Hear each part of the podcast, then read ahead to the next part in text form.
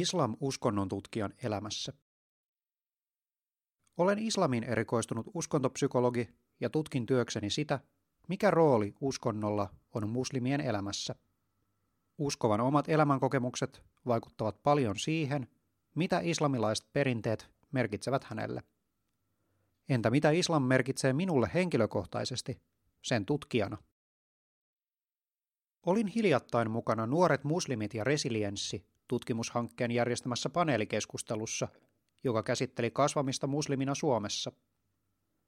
Keskustelun muut osanottajat olivat muslimitaustaisia ja keskustelun aluksi jokaista pyydettiin kertomaan, miten islam näkyy juuri omassa elämässä. Oma ensimmäinen reaktioni pyyntöön oli hämmentynyt.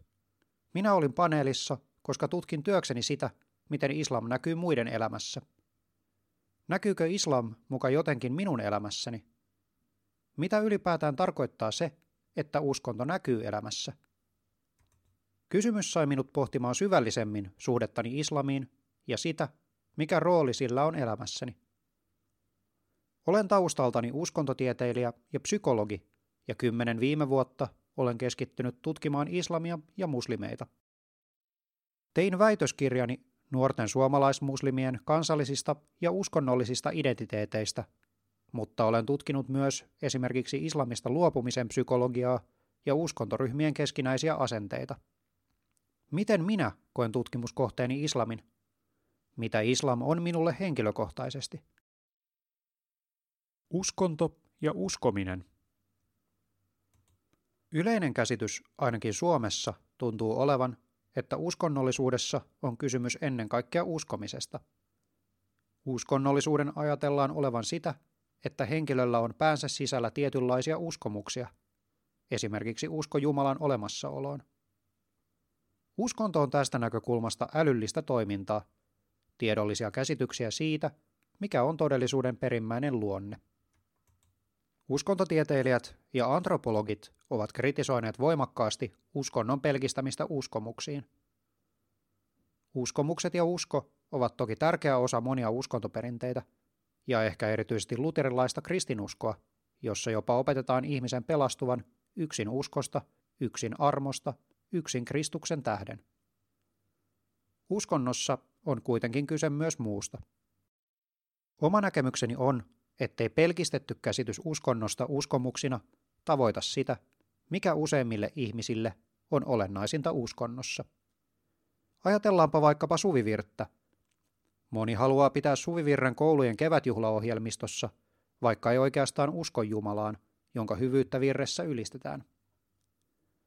Virsi ei ole heille tärkeä sen varsinaisen sisällön takia, vaan siksi, millaisia tunteita se herättää – Tunteet puolestaan nousevat muistoista, joita virteen liittyy. Linnunlaulu luokkahuoneen ikkunan takana, alkukesän vaalea vihreys tai lapsuuden loputtomilta tuntuneet kesät. Uskonnollisuudessa on minun uskontopsykologin näkökulmastani paljolti kyse siitä, että yksilön oma elämäntarina kietoutuu yhteen hänen uskonnollisen perinteensä kanssa – Uskonnolliset tavat ja tarinat saavat merkityksensä niihin liittyvistä muistoista ja elämänkokemuksista. Tarina tai tapa tulee tärkeäksi, kun se liittyy johonkin merkittävään tapahtumaan tai ajanjaksoon omassa elämän historiassa. Vain lukemalla sinulle tärkeää kertomusta kukaan ulkopuolinen tuskin voisi päätellä, mikä sen merkitys on sinulle. Hänen pitäisi myös kuulla elämästäsi ja siitä, mikä rooli kyseisellä kertomuksella on ollut siinä. Eletty Korani Kristinuskon tavoin myös islam jakautuu useisiin suuntauksiin, joilla on jossain määrin toisistaan poikkeavat opit ja käytännöt. Islamin tapauksessa päähaaroja on kaksi, sunnalaisuus ja shialaisuus. On arvioitu, että noin 10-20 prosenttia maailman muslimeista on shioja ja he ovat enemmistönä ainakin Iranissa, Irakissa, Azerbaidžanissa ja Bahrainissa. Suomen muslimien tarkka lukumäärä ei ole tiedossa, mutta olen itse arvioinut Suomessa olevan noin 110 000 tai 120 000 muslimia tai muslimitaustaista ihmistä, joista jopa yksi neljäsosa saattaa olla shioja. Kartoitan tämänhetkisessä tutkimuksessani nuorten shia-muslimien suhdetta Koraaniin, siis sitä, mikä rooli pyhällä kirjalla on shia-nuorten jokapäiväisessä elämässä. Haastattelen tutkimustani varten yli 15 ja alle 30-vuotiaita nuoria, jotka asuvat Suomessa ja kokevat olevansa shioja, mutta jotka ovat huomattavan moninainen joukko esimerkiksi etnisen taustan, sukupuolen ja koulutuksen suhteen. Eräs haastateltavistani on pääkaupunkiseudulla asuva nuori, joka kertoi, että hänelle tärkein kohta Koraanissa on niin sanottu valtaistuimen jae. Professori Jaakko Hämeenanttilan käännöksen mukaan jae kuuluu seuraavasti. Ei ole muuta Jumalaa kuin Jumala, elävä, pysyvä. Häntä ei valtaa uni eikä torkahdus, ja hänen on kaikki, mitä taivaassa ja maassa on. Kuka voisi hänen luonaan puhua toisen puolesta ilman hänen lupaansa? Hän tietää, mitä oli ennen heitä ja mitä tulee heidän jälkeensä, mutta he eivät käsitä mitään hänen tiedostaan, ellei hän itse tahdo. Hänen valtaistuimensa kattaa taivaan ja maan, eikä niiden hallitseminen häntä väsytä. Hän on korkea, mahtava. Valtaistuimen jae on islamilaisen historian kannalta erittäin keskeinen katkelma Koranissa. Monien mielestä se tiivistää islamilaisen jumalakäsityksen ydinasiat. Jae on myös yleinen kalligrafia-aihe ja esiintyy usein esimerkiksi huoneen tauluissa. Kun haastattelemani nuori puhui valtaistuimen jakeen merkityksestä itselleen, hän ei kuitenkaan viitannut jakeen merkityksen islamilaisessa opissa ja historiassa. Hän puhui sen roolista omassa elämänhistoriassaan. Kun haastateltavani oli ollut pieni lapsi, hän oli sairastunut vakavasti ja joutunut sairaalaan. Hän oli kärsinyt kovia kipuja ja odottanut pääsyä leikkaukseen. Silloin hänen vanhempansa oli laittanut kätensä hänen päälleen ja lausunut valtaistuimen jakeen. Kivut olivat väistyneet, eikä leikkausta enää tarvittu. Yhä edelleen, parikymmentä vuotta myöhemmin, kyseinen nuori pyrkii lukemaan valtaistuimen jakeen joka päivä. Se antaa hänelle tunteen siitä, että häntä suojellaan vastoinkäymisiltä. Perinne saa merkityksen, kun sen kanssa elää. Uskonto on vähän niin kuin ruusu Antoine de Saint-Exupéryn kirjassa Pikku prinssi. Aika, jonka menetit ruususi tähden, tekee ruusustasi niin tärkeän. Uskontoperinteen parissa vietetty aika sitoo perinteen lähtemättömästi kiinni omaan elämäntarinaan. Perinteestä tulee osa omaa elämää. Eräs toinen haastattelemani Shia-nuori esitti hyvin samantapaisen ajatuksen puhuessaan Koranin merkityksestä omassa elämässään. Kyseinen nuori kertoi, että Korani merkitsee hänelle ennen kaikkea mielenrauhaa. Koranin lukeminen auttaa rauhoittumaan ja luottamaan Jumalan apuun kun elämässä on vaikeaa. Haastateltavani mukaan Korani ei kuitenkaan itsessään ole sen pyhempi tai täydellisempi kirja kuin esimerkiksi Raamattu. Koranista on tullut hänelle mielenrauhan lähde, koska hän on elänyt koko elämänsä osana islamilaista uskon yhteisöä. Jos kyseinen nuori olisi syntynyt ja kasvanut kristinuskon piirissä, hän saisi samaa mielenrauhaa raamatusta, tai niin hän ainakin itse arveli. Kahden isän yhteys. Olen ollut tekemisissä islamin ja muslimien kanssa niin pitkään, että islamilaiset tavat ja tarinat ovat kietoutuneet yhteen myös oman elämäntarinani kanssa. Minulla on henkilökohtaisia muistoja, jotka liittyvät islamilaisiin perinteisiin ja tekevät ne minulle merkityksellisiksi. Hyvä esimerkki on tarina Husain ibn Alin pojasta Ali al-Ashgarista – joka perimätiedon mukaan kuoli Karbalassa, nykyisessä Irakissa, vuonna 680. Profeetta Muhammadin tyttären poika Husain on merkityksellinen erityisesti islamin shialaisessa haarassa. Husain on shialaisen islamin kolmas imaami, profeetta Muhammadin jälkeläinen, jolle yksin kuuluu kaikki valta islamilaisessa yhteisössä. Kun vääränä vallanpitäjänä pidetty kalifi Yazid vaati Husainilta uskollisuuden valaa, Husain kieltäytyi ja lähti kotikaupungistaan Medinasta ensin Mekkaan ja sieltä kohti Kuufaa johtamaan Yazidin vastaista kapinaa.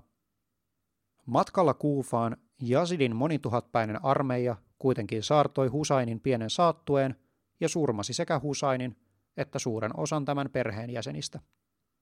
Yksi surmansa saaneista oli Husainin puolivuotias poika, Ali al-Ashgar. Kerrotaan, että ennen ratkaisevaa välienselvittelyä Husainin saattue oli monta päivää saarroksissa ilman vettä. Lopulta Husain otti kuivuneen poikavauvansa mukaan ja meni piirittäjiensä luo anomaan vettä vauvalleen. Kun Husain lähestyi vihollisiaan, nämä kuitenkin ampuivat häntä nuolilla, joista yksi lävisti pienen Ali al-Ashgarin kurkun. Kun luin kertomuksen Ali al-Ashgarin kuolemasta, minulla oli itselläni kotona suunnilleen saman ikäinen poika. Olin edelleen verrattain tuore vanhempi, epävarma ja kroonisesti huolissani. Tarkastin edelleen joka yö, että lapseni varmasti hengittää. En voinut kuvitella mitään pahempaa kuin oman lapsen menettäminen. Ja juuri silloin silmilleni läväytetään kertomus, jossa pieni vauva surmataan isänsä käsivarsille. Husainin ja hänen perheensä kohtalon sureminen on keskeinen osa shialaista hartaudenharjoitusta. Joka vuosi islamilaisen kalenterin Muharram kuussa shiat viettävät surujuhlaa imaami Husainin muistoksi. Juhlan huipentuma on Muharram kuun kymmenes päivä, Ashura, Husainin kuolinpäivä. Husainin ja hänen perheensä viimeiset hetket eletään silloin uudelleen kertomuksissa, lauluissa ja näytelmissä. Moni itkee vuolaasti. Kun itse luin kertomuksen Ali al-Ashgarista, minäkin itkin. Ajatus isänsä käsivarsille kuolevasta vauvasta kouraisi niin syvältä, etten pystynyt pidättämään kyyneliä. Hetken verran tunsin voimakasta yhteyttä isänsä menettäneen lapsen kärsimykseen. Hetken verran itkin hänen kohtaloaan. Hetken verran tunsin melkein olevani shia. Kysymys ei ollut yhtään siitä, että olisin Ali al-Ashgarin kertomuksen myötä alkanut uskoa shialaisen islamin opinkappaleisiin. Kysymys oli tunteesta, yhteydestä, jota yksi isä tunsi toisen kanssa. Itku meni ohi, mutta muisto siitä jäi. Yhä edelleen kertomus Husainista tuo mieleeni isän rakkauden ja saa jonkin värähtämään sisälläni. Islamin tutkijan islam – mikä siis on islamin rooli minun elämässäni? Äitini on biologi, joten ehkä siksi tuntuu luontevalta hakea vertauskuvaa siltä suunnalta. Millainen biologi olisin, jos tutkisin luontoa niin kuin nyt tutkin islamia? En olisi ainakaan sellainen biologi, joka analysoi tutkimuskohdettaan vain steriileissä laboratoriooloissa, hansikkaat kädessä ja mikroskoopin läpi. Olisin varmaankin sellainen biologi, joka tutkii metsää samalla kun samoilee siellä. Tutkimuskohteeni tuntuu multana jalkojen alla ja tuulena kasvoilla. Tehdessäni tutkimusta yritän tavoittaa sen, mitä islam merkitsee tutkimilleni ihmisille itselleen. Jos uskonnollisten tapojen ja tarinoiden merkitykset nousevat niihin liittyvistä tunteista, tunnekokemuksen ymmärtäminen on olennainen osa uskonnon ymmärtämistä. Toisen tunteita ei kuitenkaan näe mikroskoopilla tai laboratoriotestillä. Työkaluja toisen tunteiden tavoittamiseen ovat ennen kaikkea empatia ja kuunteleminen. Viime kädessä toisen tunteiden tavoittaminen edellyttää valmiutta avautua niille. Uskonnon kykyä liikuttaa ihmistä on vaikea ymmärtää, jos ei anna itsensä tulla uskonnon liikuttamaksi. Kirjoittaja Teemu Pauha on psykologi ja uskontotieteen tohtori, joka on erikoistunut ennen kaikkea uskonnollisen identiteetin ja uskontoryhmien välisten suhteiden sosiaalipsykologiaan sekä islamiin Suomessa. Pauha toimii tutkijatohtorina Helsingin yliopiston Religion, Conflicts and Dialogue tutkimuskeskuksessa ja haluaa lisätä yleistä ymmärrystä katsomusten moninaisuudesta. Podcast-lukija Eemi Nordström.